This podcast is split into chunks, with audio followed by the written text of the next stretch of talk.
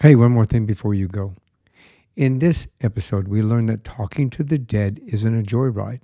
It's not a theme park pass to chat with Elvis whenever you want, I wish I could, or a ticket to discover the long-lost secrets of Atlantis, also wish I could. Nor is it a convenient way to find your lost car keys. But it is an opportunity to get, to get closure when you have lost a loved one and didn't get to say what you wanted to say before losing them. We're also going to learn the journey of one woman's path to becoming a medium and how you too can develop those same skills that are stored deep inside of you. I'm your host, Michael Hurst. Welcome to One More Thing Before You Go.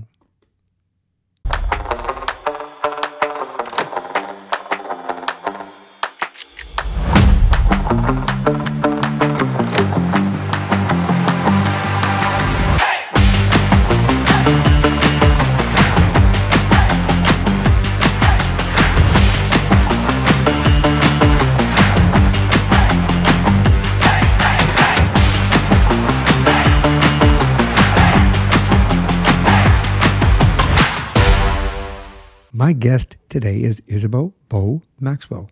She is one of the leading spiritual coaches in intuitive development today.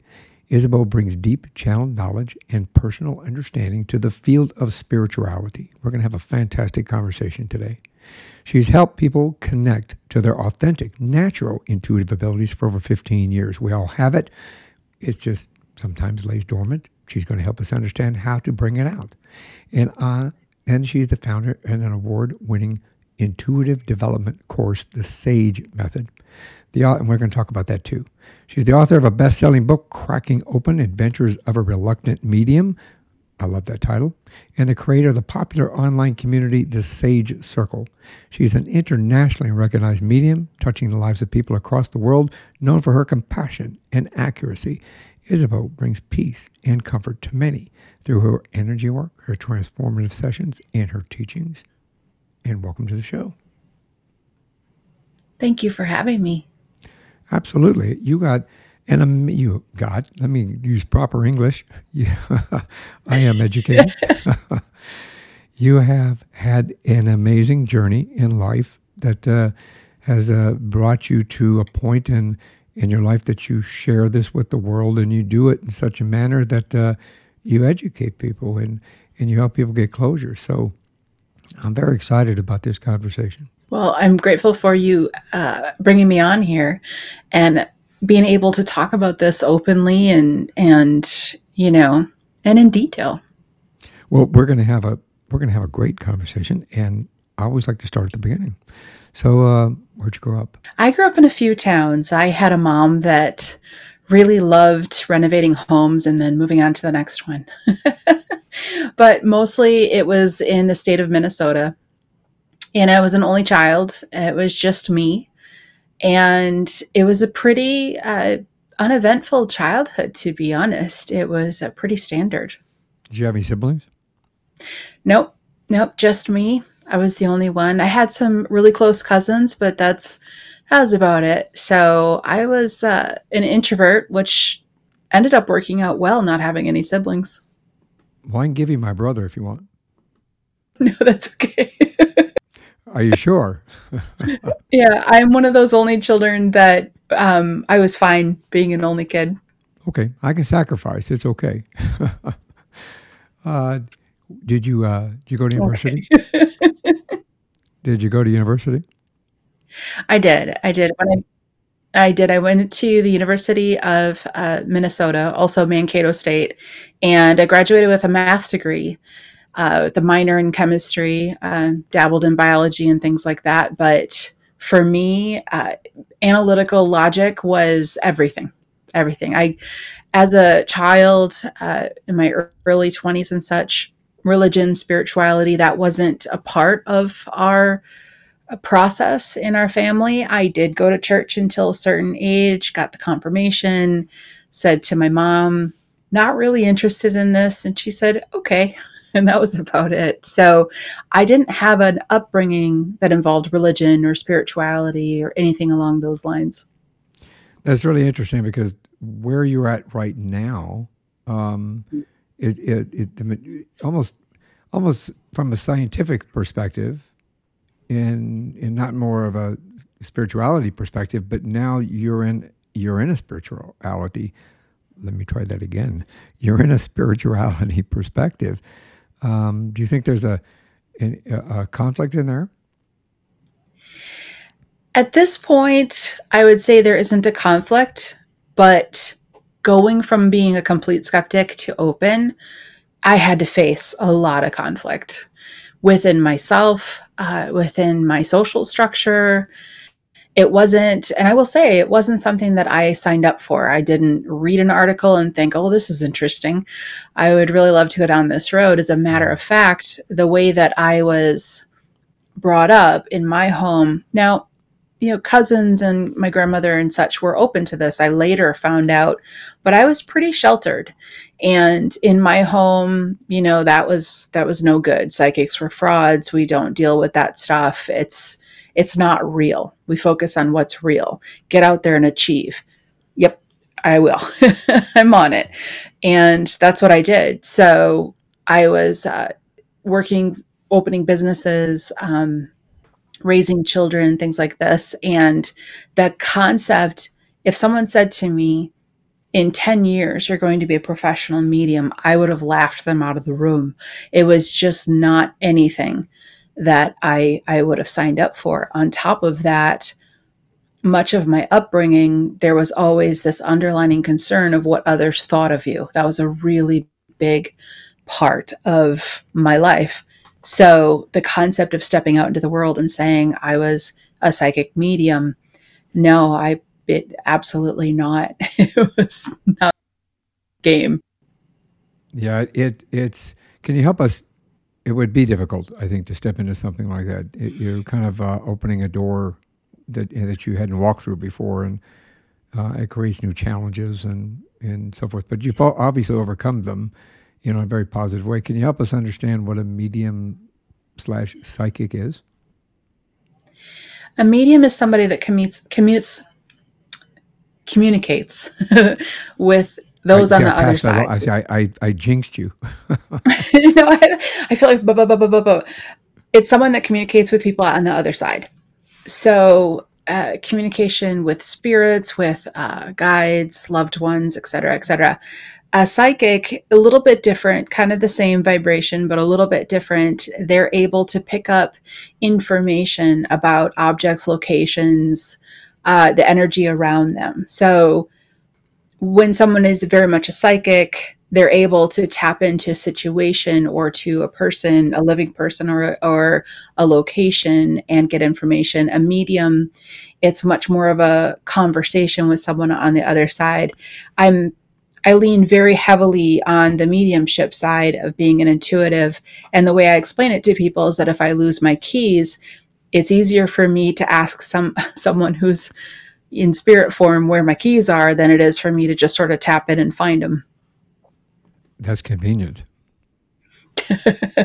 Well, if there's somebody there to assist me, because it's psychics and mediums, it's kind of that um, old school feeling of I wish I could do that. So the psychics wish they could be mediums, mediums wish they could be psychics. We joke about it. Most people are both. Uh, some people, you know, land pretty far on one side of the spectrum. And, you know, it's it's kind of a running joke between us. You know, it, it, you're psychic. What, could you find my keys for me? Yeah. It's sort of like cops and firemen. Firemen exactly. Are great. We work with them, and it's cool. You guys go do exactly. the fire, but I want to stay on this side, and I don't have to run into the fire. And the co- firemen say, well, you get to do that, and you get to stand over there and protect me from the bullets, and you do your thing. But, but that's actually a great analogy. It's a yeah. great analogy. If me and a psychic walked into a building, the psychic would say, what do you pick up? And I'd say, hold on, I'll wait to see if anyone's here. And exactly. the psychic would pick up a lot more information, and I would just wait for any visitors. See, that works. It works. When yeah. did you have your first uh, inclination? When did you have your first like uh, experience with understanding who you are? My first experience came out of the blue. It came very sharply. Uh, it, it wasn't uh, invited. It was something that happened and uh, caused a bit of fear in me. My grandmother passed away, and I wasn't near her. I was a couple thousand miles away from her, as a matter of fact. And uh, we were in two different states. I'm in New Hampshire. She was across the country. She passed away. I was really grateful to be able to be on the phone with the family who was in the hospice room with her at the time, even though I couldn't, like I couldn't financially get there. And she passed about an hour after that. I remember my husband took the kids to go get chocolate. He was a very good, good guy. He was like, I'm going to go get you some chocolate. I'm going to get you anything you need. And I was, so I was really devastated. My grandmother was in essence, um, a mom to me. And I was standing in my living room thinking to myself, okay, I can either completely fall apart and start that grieving process, or I can get on the computer and book a flight because now there's going to be a funeral that I want to attend. And I'm standing there trying to decide which one to do. And my grandmother showed up in my living room. And I was frightened. There's really no other way to say it. it. And not necessarily in a negative way. It was just not part of my reality. And here's this little five foot tall, spunky grandmother of mine smiling at me. She was about seventy percent solid. So it was definitely not wow. out of the corner of your eye, or maybe did I see it? It was, oh my goodness, you're... you're right there. And she turned, I remember she was standing sideways, which was interesting, but she turned, smiled, winked at me, and then left.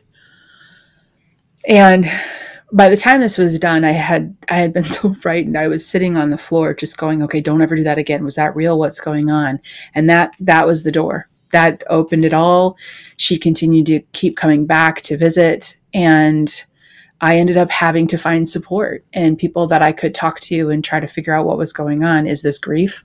Do I need to get uh, help, therapy, or is this real? Yeah, I think that would be, uh, it. it's a blessing in disguise when it happens. Yeah, I'm sure. Now I'm grateful. Now I am grateful. But to take a complete skeptic who has such a solid belief and have something like that happen, it really, it, it really does shake right. you. And when people today say to me, well, do you want to sit down with skeptics and, and show them, you know, that this is real? My answer is actually no. If someone is a skeptic, when they're ready, if they're ready to open to something, they will. But otherwise, let them keep that security blanket, because yeah. my security blanket was ripped away in a moment.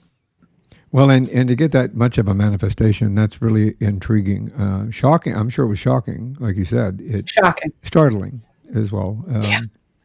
from that perspective. Yeah. It, did and, and, and dare I say, um, not everybody gets that opportunity. Uh, you know, uh, and she winked at you, so obviously she kind of was, she probably sounds like a little... Uh, little ornery.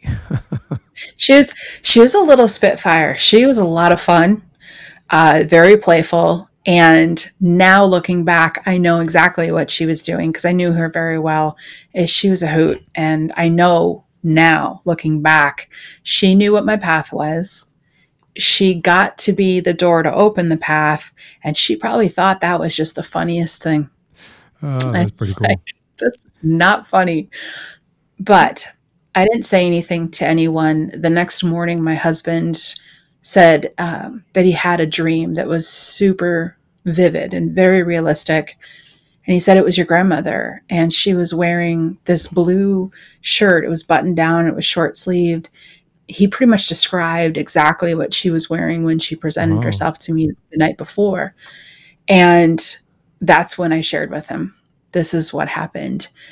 It took a while for me to be able to find support. I, I did. I ended up getting a therapist and said, okay, I need to figure this out. And I remember uh, that that first instance was very strong.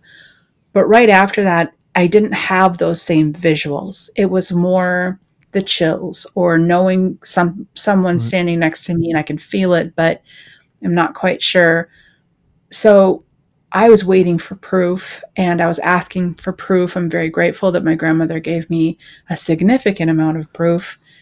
And once that trust set in that this was real and not just grief manifesting itself, that's when more and more information came through, and I was able to start seeing other spirits and then starting to help people with it. That's really, in- excuse me, that's really, um, profound. I think that kind of experience that opens your door that way. And at least it was your grandmother that did it. Uh, like I said, I know you were shocked at the time, but yeah.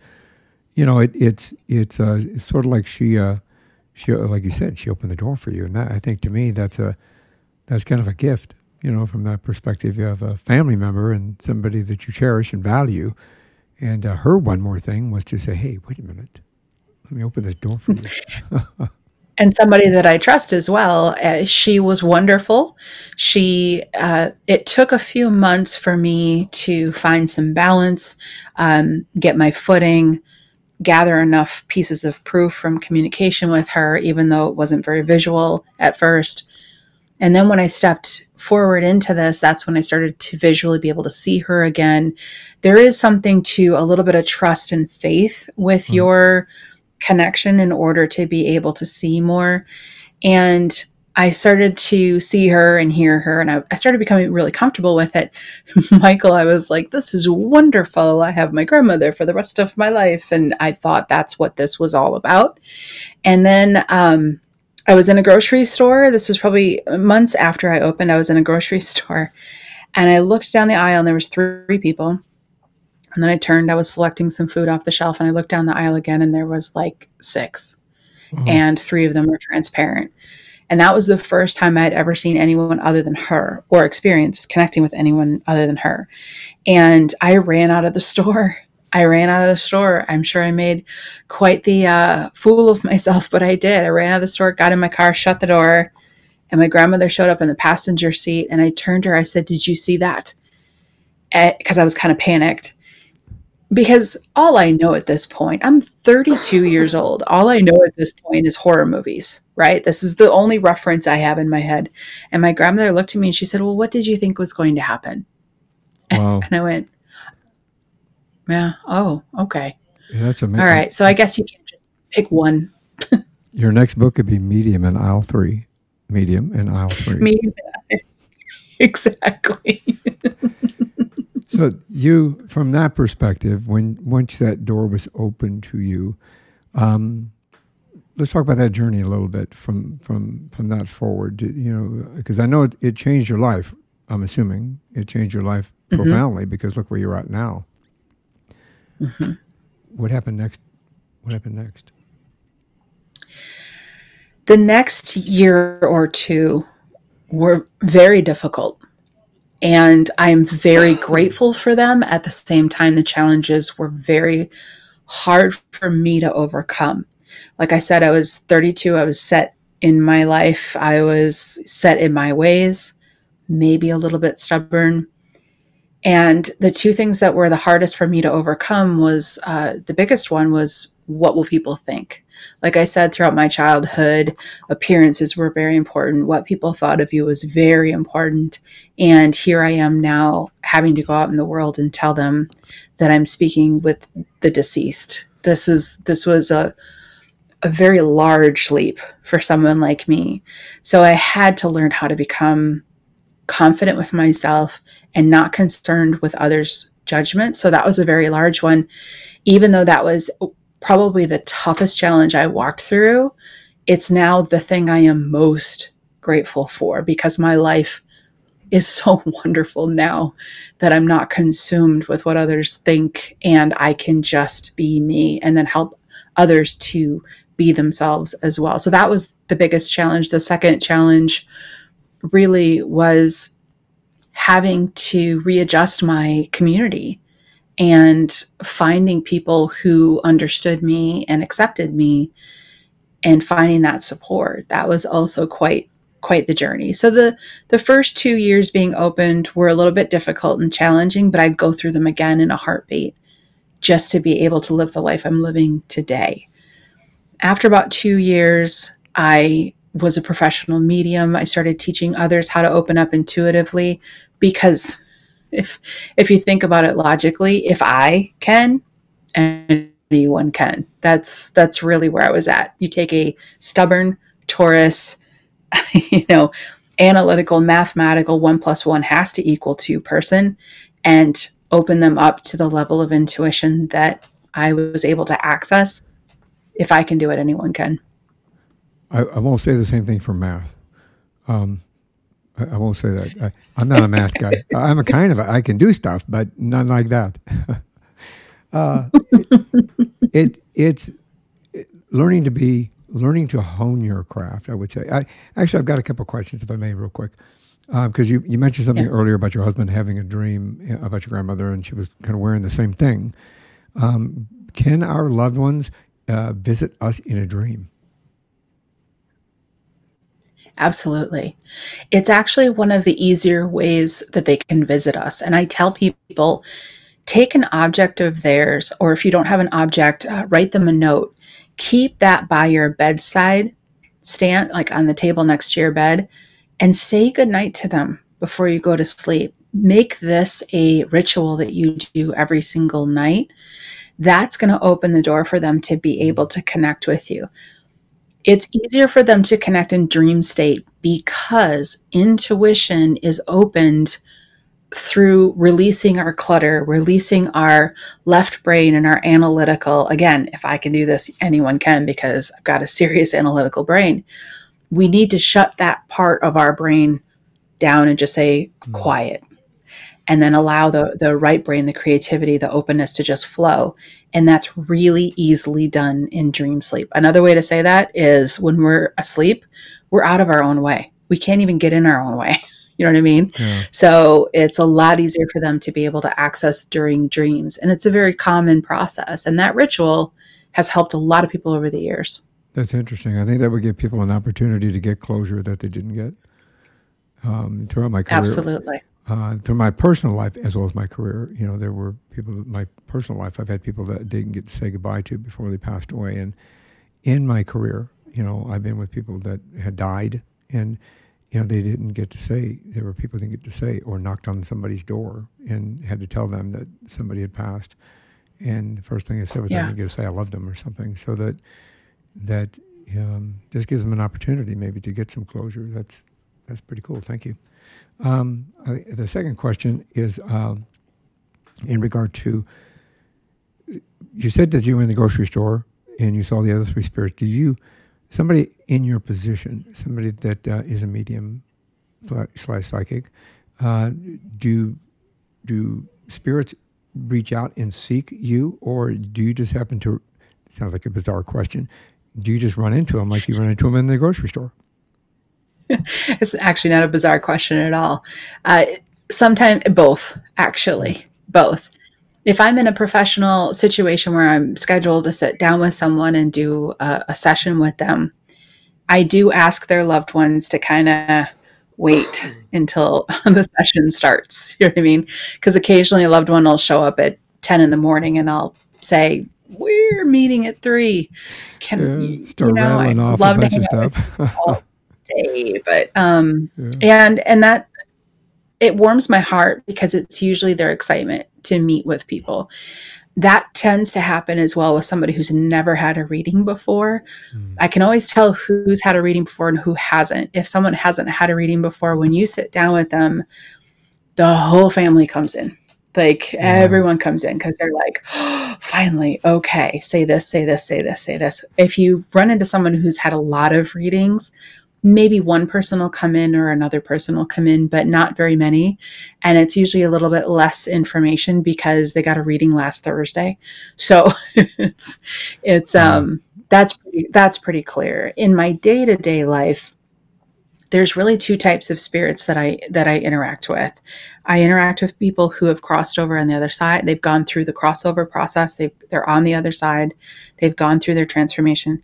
And then there are individuals that have not crossed over yet. For some reason, they've become stuck in the in-between. These are the situations where you hear people um, who are affected by, you know, noises in the night or things like that, where they say, oh, you know, something's going on in my house. Many times those are a spirit that has not yet crossed over. There's lots of reasons for that, but both of those are the, those are the two that I typically interact with.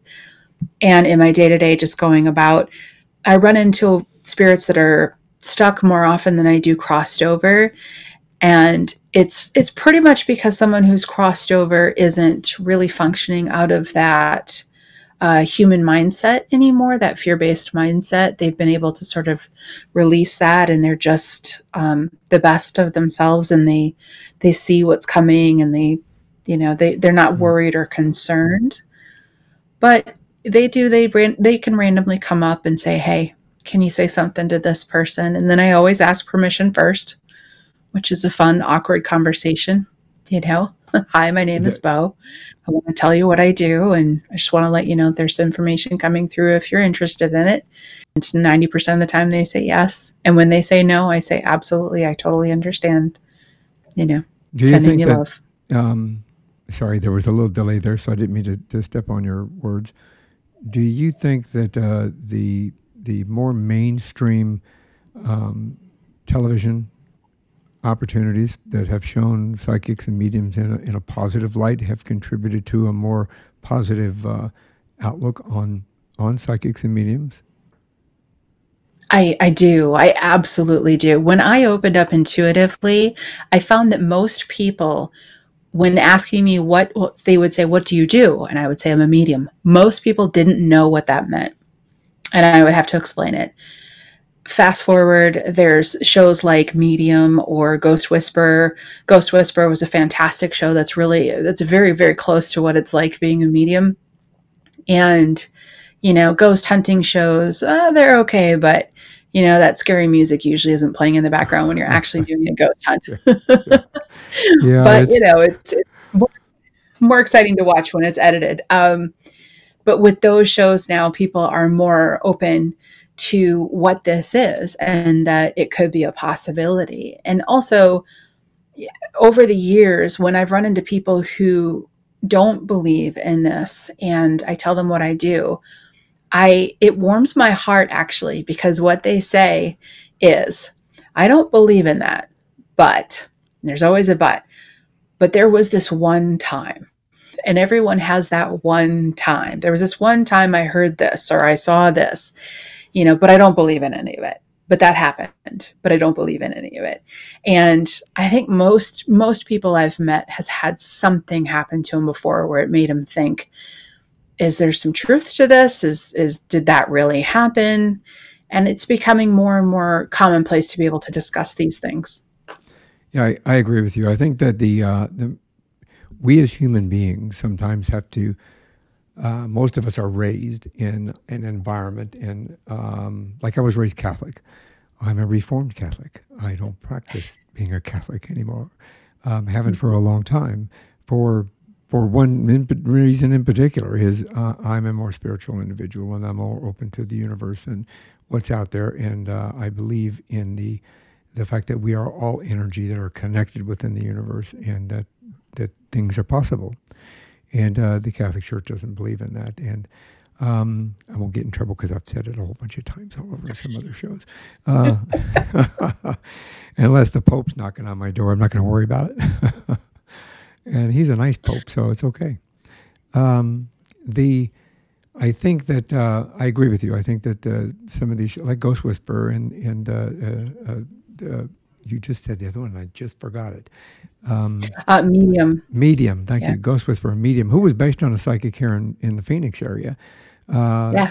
That in the in-between, things like those kind of shows. Even though the in-between, they dramatized a lot, I think that it had a lot of truth to it as well because of the methodology that it was presented in. It, it showed the in-between, showed these stuck souls that were here that needed to finish something, um, mm-hmm. that... that uh, didn't get to do something or had unfinished business. Do you do you believe in unfinished business? Absolutely. Absolutely. And I will say that those those are really my two go-to shows, which Medium and Ghost Whisperer. Medium did a very good job showing the ups and the downs of what it's like mm-hmm. to function as a medium in your day-to-day life. And Ghost Whisperer really did a fantastic, I mean, that's that's probably my favorite show.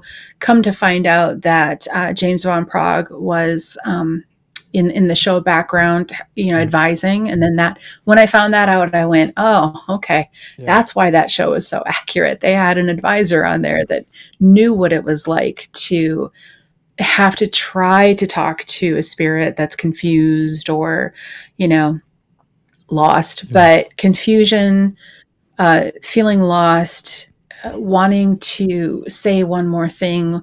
I've run into so many spirits in the in-between, uh, working to help cross them over. It's a, it's a really big part of my, um, kind of my mission and what, what I'm doing. And I do it just day to day, kind of behind the scenes, not necessarily something that everyone sees it all the time. But for me, I've run into so many different types, and it can be, it can be, I ran into a mom who went toe to toe with me, and she said, I am not going anywhere until my kids graduate. And I wow. went, oh, okay, I, that's fair. I understand that. I respect that. She's like, I'm not scared. I know what I'm doing, and I'm not going anywhere. So we had to have a little bit of a conversation where I was like, you know, you, you still can be there with them when they graduate. You actually might be able to, you know, they might be able to sense you or feel you if you were able to, you know, cross over and then come on back. And she got on board with that, and she finished her transition. But that unfinished business is a very big piece. Uh, it's a big piece for, for both. It's a big piece for those who are transitioning and for those who have lost someone. It's, it's can be a really difficult process. Do you think somebody can be stuck in the in-between for a long period of time if they don't have help? I do. I do. I have. and I, But I will say this, that most often someone that's stuck in the in-between doesn't have a concept of how long they've been there, because one of the purposes of going through this in-between and crossing over is to release someone from a linear timeline and help them to cross over to the other side, which is not a linear timeline. So the process of their transition is also releasing from linear time. And most of them release from linear time pretty quickly after passing. So they can be halfway through their transition. They've released linear time. Perhaps they've been there for eighty years, but they don't have a concept that they've been there for eighty years. So more often than not, they're not aware of it. I have never run into an individual in the in-between that had been there longer than, say, one hundred fifty years, I, I would say. Mm. I think that was probably the oldest range that I've run into. A lot of people who are stuck in the in-between are stuck in the in-between out of fear, out of some form of fear. It's a very psychological space, and it can it can cause people to slow down their process. Yeah, I think my father-in-law, um, he passed away of Lewy body dementia, and, and we had took care of him here in the house. And um, we took him, a, when I say this, I'm sure you understand, um, close to the end, he was very reluctant to even pass. And understandably, I, I'd fight it as much as I could for my last breath as well. Um, but he he thought you just went into the black. Yeah. And he didn't want to go into the black. It was, you know, just black, nothing. Um, and it, it, my wife and I were, like I said, I'm a Reformed Catholic, but I, I do believe in a higher power. I do believe that, you know, we all exist on another plane from that perspective. So does my wife uh, and my kids, our kids. She's in the house. I've got to make sure I say our, because they are our. Um, and it, it was, um, it was sad to a point, because, you know, we wanted him to look forward to something, and wanted him to look forward to something other than black and dark, you know, like just let go, because he was in pain, and he, you know, he just, he was miserable in the state that he was. He passed. And, uh, um, we heard on another note from somebody else that we had had a conversation with, Uh, who said that, yeah, he's he's fine, and he's with uh, Grandpa Ripple and so-and-so and so-and-so. And, you know, that kind of arrested my wife's uh, mind and heart just a little bit, to understand that, and that he understood that there was, it was more than just dark, and that the possibility there was more, and that, and it fit for it. So for those of you listening out there, there there is something on the other side that you can look forward to, and there is something on the other side that you can reach out to and, and get closure and talk, and that one more thing, that one more thing. Um, Absolutely. I, I, I would also, I just want to throw out there too, real quick, the transition process is automatic. If you are curious about, okay, so what happens as I transition, what's going to, look at watch some documentaries on near-death experiences and what people are sharing that they experienced, there is an automatic pull when it comes to crossing over. So it takes a lot to become stuck. And people say, well, I don't want to be, I don't want to be stuck. I'm, that sounds bad.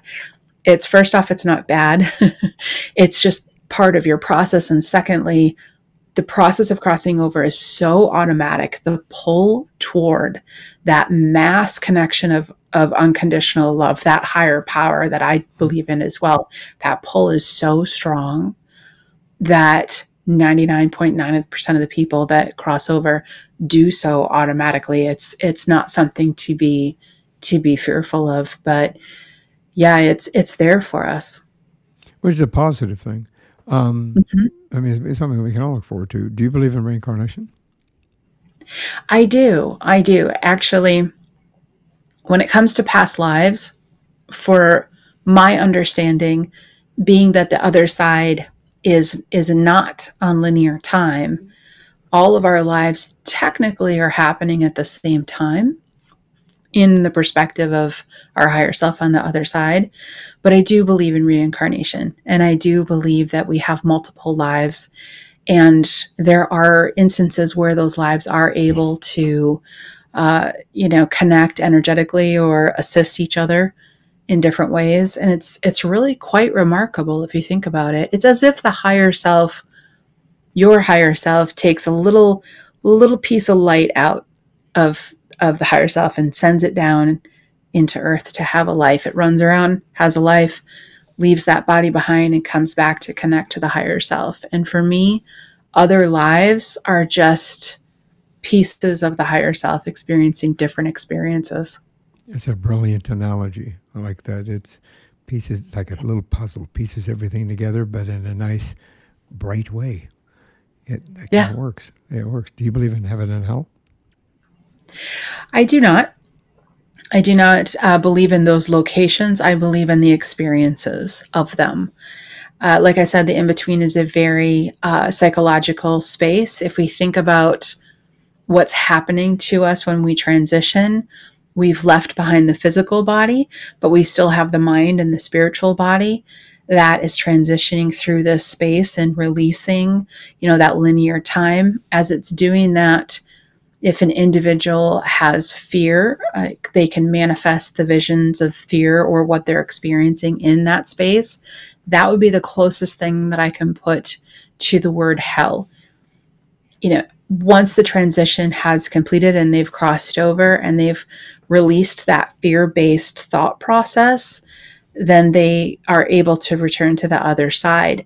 I believe hell is really a fear-based concept, uh, you know, used for a few different reasons over the history of time, but I don't see it as a location where anyone's hanging out. So Lucifer, mm-hmm. Tom Ellis, Tom Ellis, his his portrayal of Lucifer is fantastic, and I love the, I'm not giving anything away, I love the ending, the way he way he worked out hell. I don't know if you saw it or not, but if you have the opportunity, you should check that out. It's pretty slick. I have not seen that. I am going to put that on my watch list. Yep. It, my oldest daughter actually had uh, a couple of uh, little miny, tiny bit parts in it. Um, she was in a couple episodes where she was the... Uh, the good-looking blonde at the uh, the bar, and uh, yeah, it worked. And we got to be proud of that. But uh, uh, uh, Lucifer is really, it's a fun show. It really is. It's a fun show. And the ending, the ending's a twist. And a lot of now people don't really, might be surprised by it, but uh, I found it to be very, very, um, I, I guess, uh, fulfilling. It was it was cool the way the ending presented itself, because it, it was kind of like what you're talking about right now. It's cool. Well, don't don't give it away. I, I will throw out another movie as well. Uh, Robin Williams, What Things May Come. Oh, I love that movie. Oh, I love that movie so yeah, much. I love that movie. I I love him. He's just an amazing soul. That movie it, it's very close to showing what the concept of hell is. And a hell is a place in the mind that you can get into, but it doesn't mean, you know, that you are at a location or somewhere else. I mean, in the movie, he journeys to her, but it's such a symbolic journey that it's, you know, him saying, you don't need to, I don't want to give away too much there either, but him saying, you know, let's come on, come on, let's keep going, let's keep moving. And Robin so, Williams plays it brilliantly. It's it's not, oh. I mean, we all see him as the, the fantastic, brilliant comedian that he, that yeah. he was. Um, and in this particular case, he really embraces this character in such a way that uh, you take his journey. He does, and the other characters that are around him in the movie, and the concept of heaven in that movie is very well done. Now, I use the word other side because there's here and there's there. Right. That's pretty much how it is. But if somebody wants to, you know, equate the other side with, with heaven, I, they also portray that in a very accurate way. That's pretty cool. That's nice to know. Yeah, nice to know. So this is, yes, this is a P S A for watch the movie. It's good for you. Good movie reviews. I love it. Um, so help us understand, uh, I know that uh, you teach classes and we don't want to give everything away, but uh, we all have the ability. I know that we talked right before this and some of the things that I've researched on you. Yes, I did a little research. Um, it... You say that we all have the ability to develop this intuitive power ourselves, that we we can open that, that door like you got opened. And it may be open just a little bit uh, and not maybe as full-blown as you, but we all have the ability to do that, right? Mm-hmm. Absolutely. Can you, can it give is. Us some, give us a little, just a taste. Oh, yeah, absolutely. When I, so... Like we discussed, when I first opened up, I met with my grandmother. I started communicating with her. Uh, I I became more confident with that. Moving forward beyond that, I started to, um, well, I met One with... One sec. I think I said, hey, Siri, my apologies. Um, my phone said, well, hold on. I said, okay, my apologies. Like I said, with... I. started by communicating with my grandmother. Shortly after that, I met my first spiritual guide, which was um, what I would consider my teaching guide. And he did a fantastic job teaching me how everything works. Like, you know, I'm very analytical and very logical. I'm the person that if I understand how it works, I'm able to do it better. And he taught me how intuition works, how it flows, uh, you know, how lives intersect, how we're all connected. And he really showed me that intuition is one hundred percent within you. It's just a matter of how covered up it is. It is just as strong of a sense as your other five senses, and it's completely natural. We are all wired with it. It's a matter of uncovering it. I walked through the steps that in the instruction that he gave me of um, decluttering it emotionally, uh, environmentally, finding out the things that were really blocking it. And when I was able to release those, that's when my intuition became stronger and stronger, and the accuracy became stronger and stronger as well. On top of that, he showed me a lot of different techniques in order to be able to hone in on how my intuition flowed uniquely for me. He was very clear to let me know that everyone's intuition works differently, and you know, here are the techniques and the tools on how to navigate through that and figure out how it works for each different person.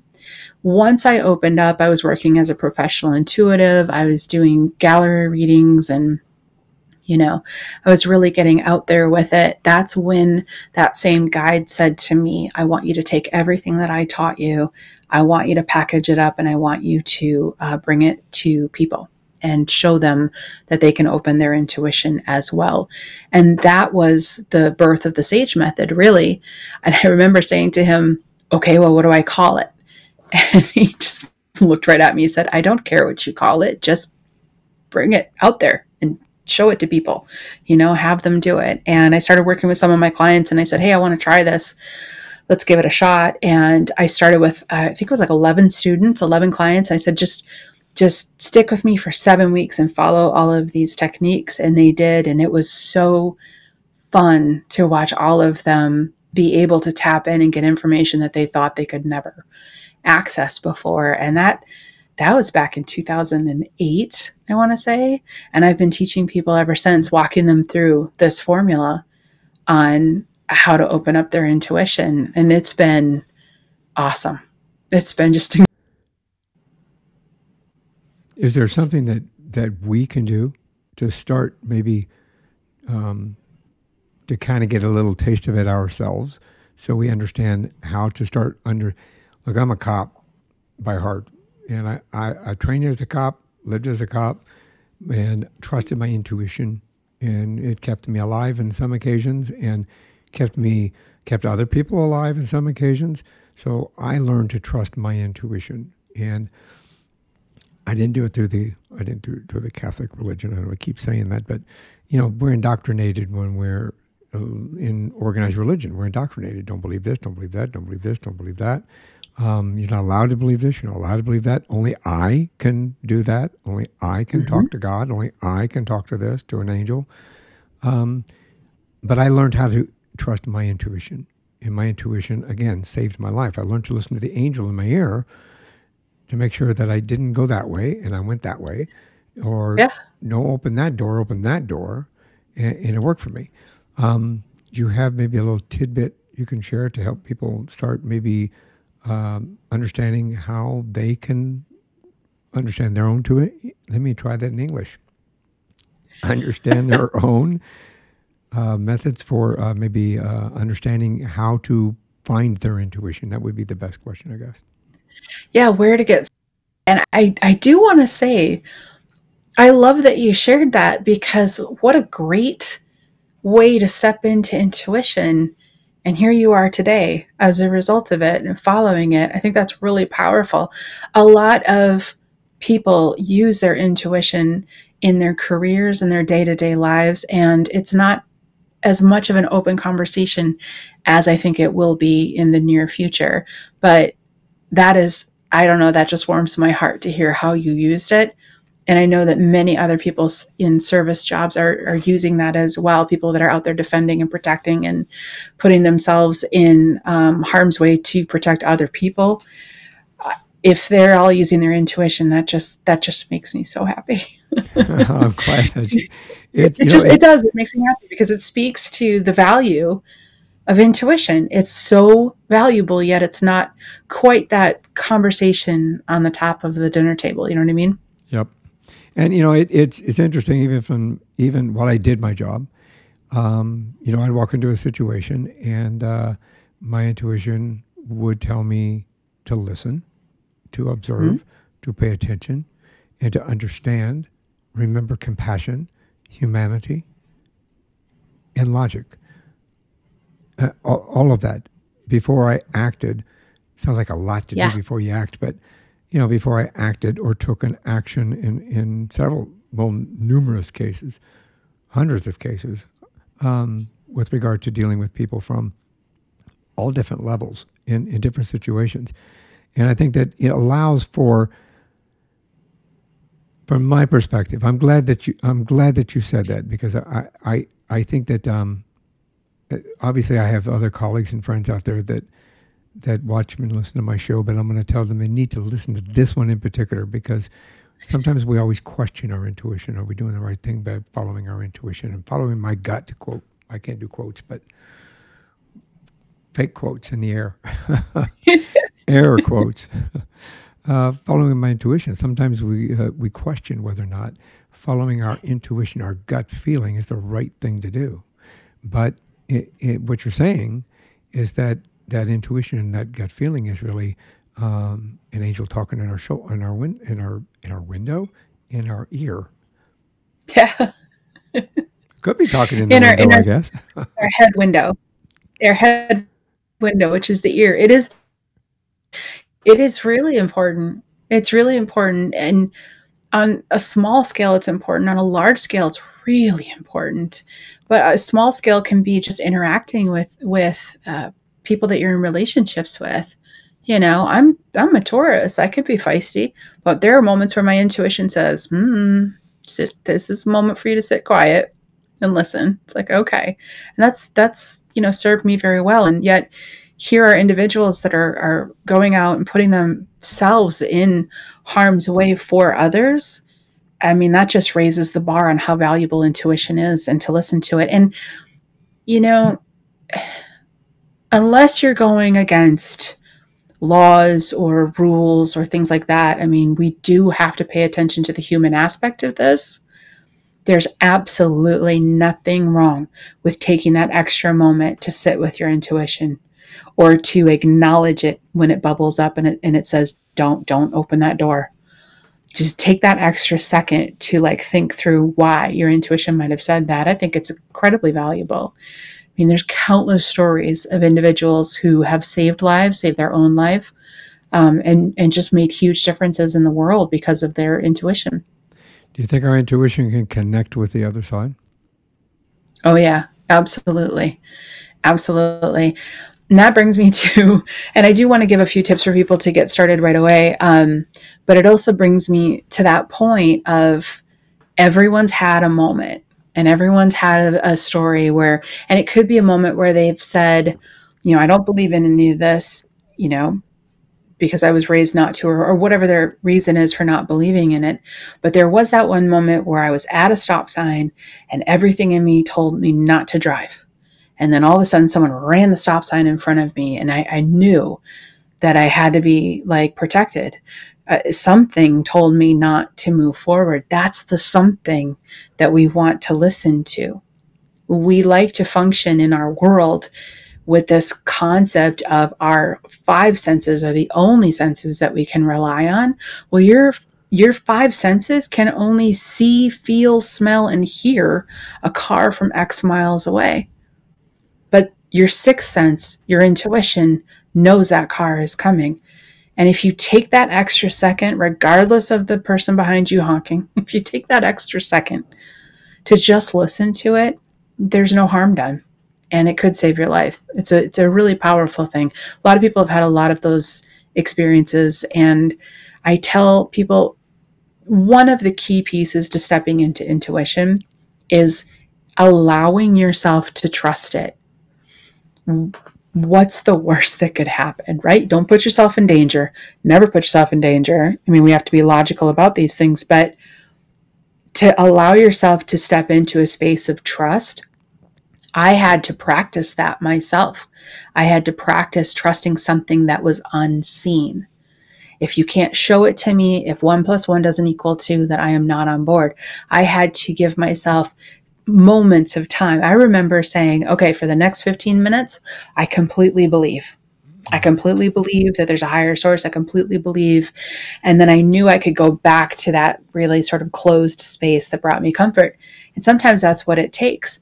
But the more you put faith and trust in, in it, okay, I'm going to stay open to the concept this is possible, then the more you'll be able to access. Because really a large piece of clutter that's blocking individuals' intuition is that doubt, is that skepticism, is, is that, nope, this isn't real. I mean, if you're solidly going to stay in that space, it's going to be very hard for you to access more and more, let alone your own intuition on a day-to-day basis. But beyond that, connecting with loved ones on the other side, there's a very strong connection. If you took us back two hundred years, no one would be having this conversation right now. You would walk into the nearest cottage and sit down, and the grandmother would sit down and say, oh, I was talking to my husband today. And that's a normal thing, because there was a time when the sixth sense was completely part of how we functioned. And today, you know, for no one's fault, who knows why, but society, you know, we could go down that road, but there's no point in going down it. The fact is, is that, you know, stop listening to this concept that the sixth sense isn't real. Start to look inward and see how it aligns with you. But step into some trust, step into some faith.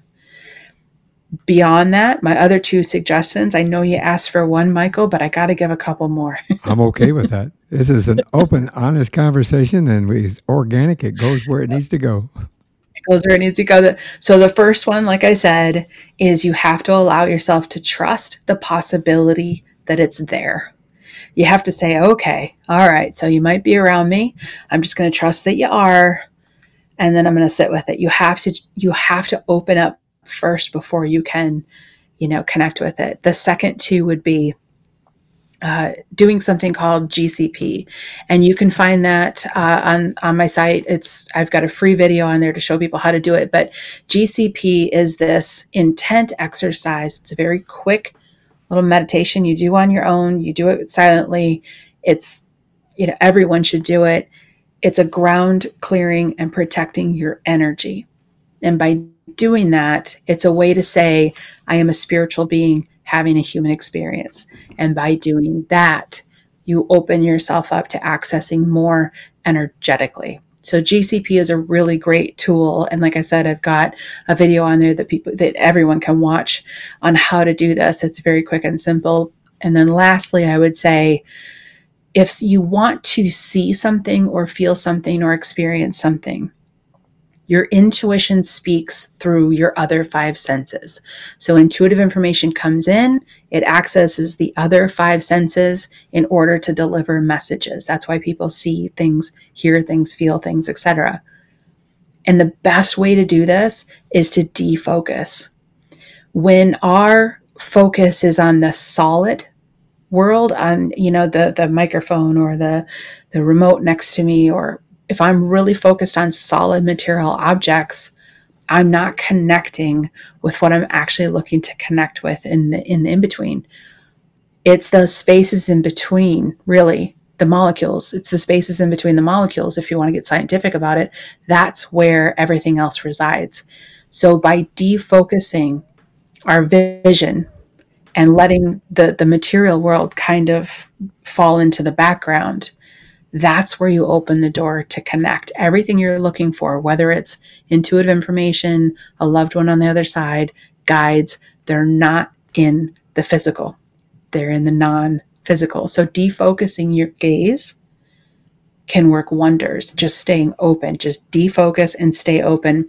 I'll give a small example as to, to kind of put this one plus one equals two together. Almost everyone I've ever met has said that they've had a moment where they saw something out of the corner of their eye. They've turned to see what it was and it was gone. This is because the corner of your eye is your peripheral. It's defocused. The moment you turn to try to search for it, you're focusing your sight on a wall, on a window, on a door.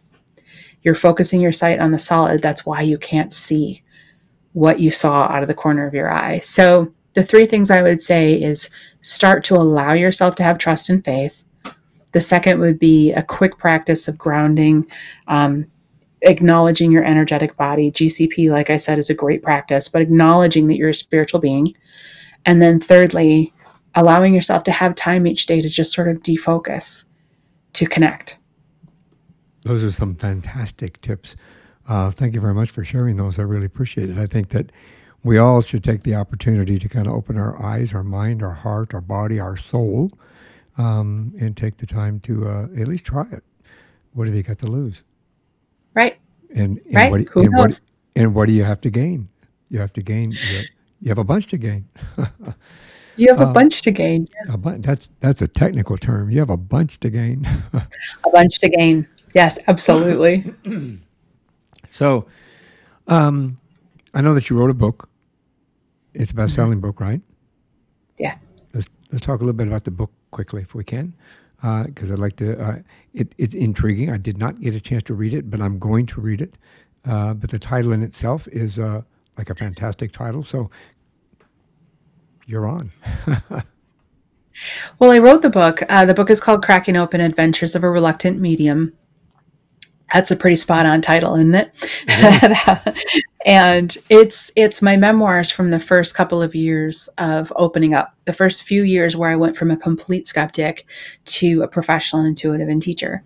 And uh, the transition through those years was um, complicated. Uh, there was ups and downs. I wanted to write a very real book about what really happens when one opens up to their intuitive path and steps into it. And I wanted to put all the good in there and all the bad in there. And here's, you know, here's what it was like on Monday and here's what it was like on Friday. And it, it's been a fantastic book because, and I believe it's a, it's a bestseller for a couple of reasons. First off, I had an amazing editor. Don't think for one second that a mathematician can write a good book. He made me write it and then rewrite it two more times before he would start editing it. But he it, he was such a skilled editor that it's one of those books that you, you don't want to put down. You can just keep reading. Like he was just, he's so good at the work he did.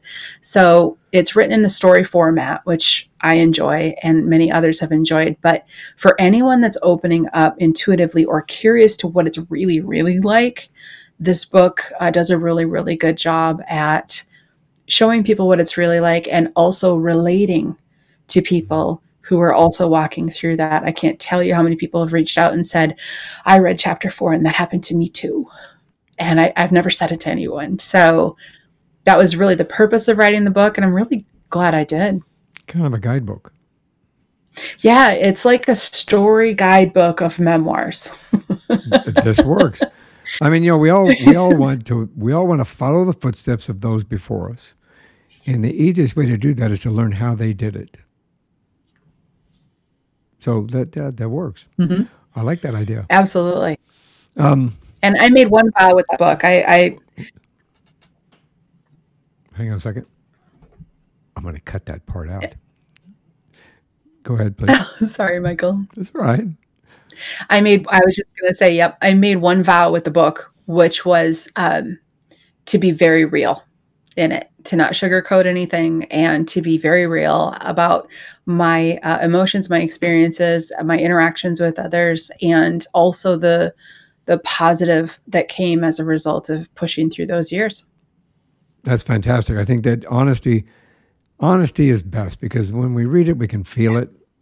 When we understand it, yeah. it It resonates with our heart, our soul, and our mind, which is, you know, a positive thing, and it moves it forward so that we can grasp it and uh, take a hold of it. So, yeah, I, I appreciate that um, perspective. My father was a journalist, so I'm I'm I'm supposed to be a writer.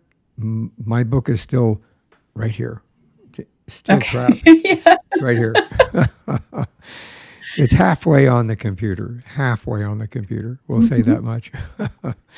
uh, so yeah, well done. That's pretty, that's, uh, I think that we all need a guide in this, in this lifetime. And uh, as you have uh, spoken and through your SAGE process and through what you do, you helped us understand that we have guides if we reach out and ask. We have those uh, moments that we can uh, develop our intuition to reach onto the other side and and talk to somebody and or get closure when we need to get closure.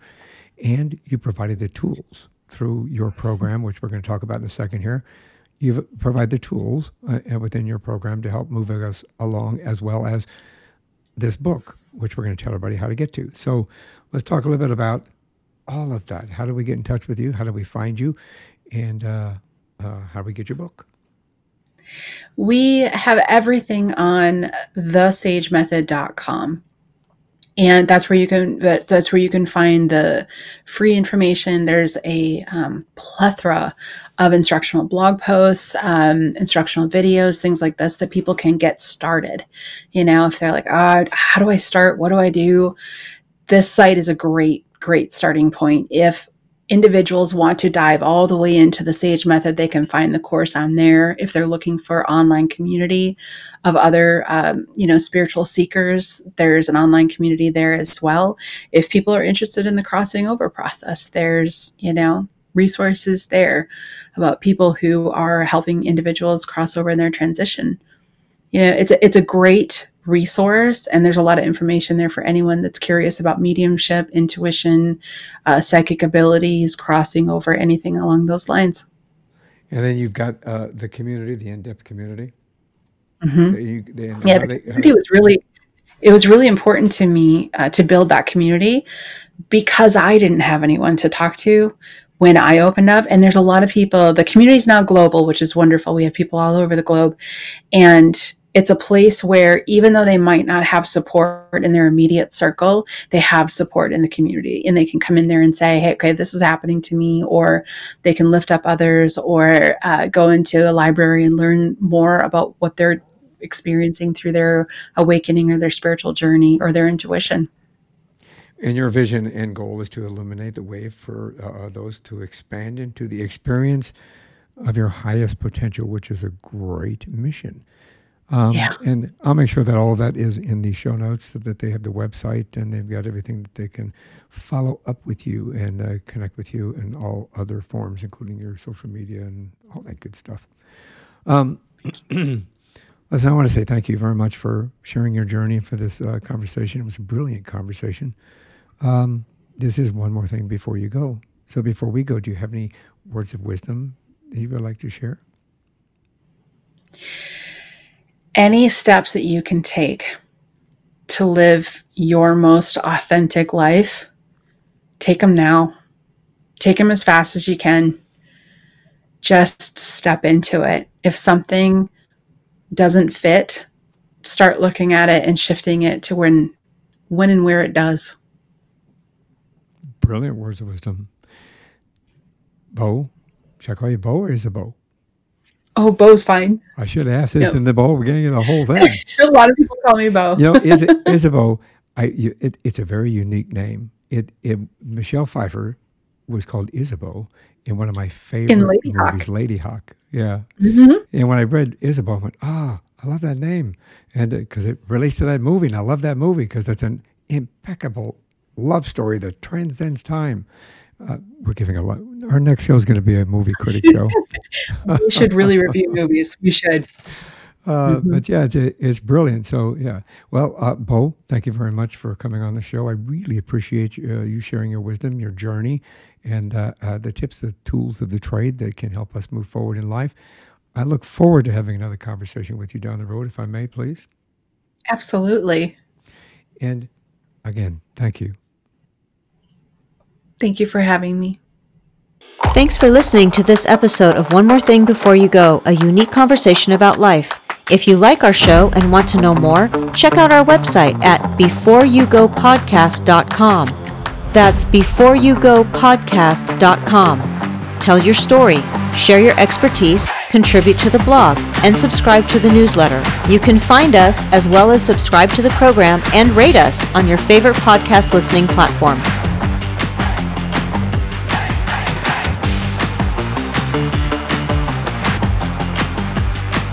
One More Thing Before You Go, a unique conversation about life podcast, is a creation of One More Thing Productions, established two thousand ten, all rights reserved.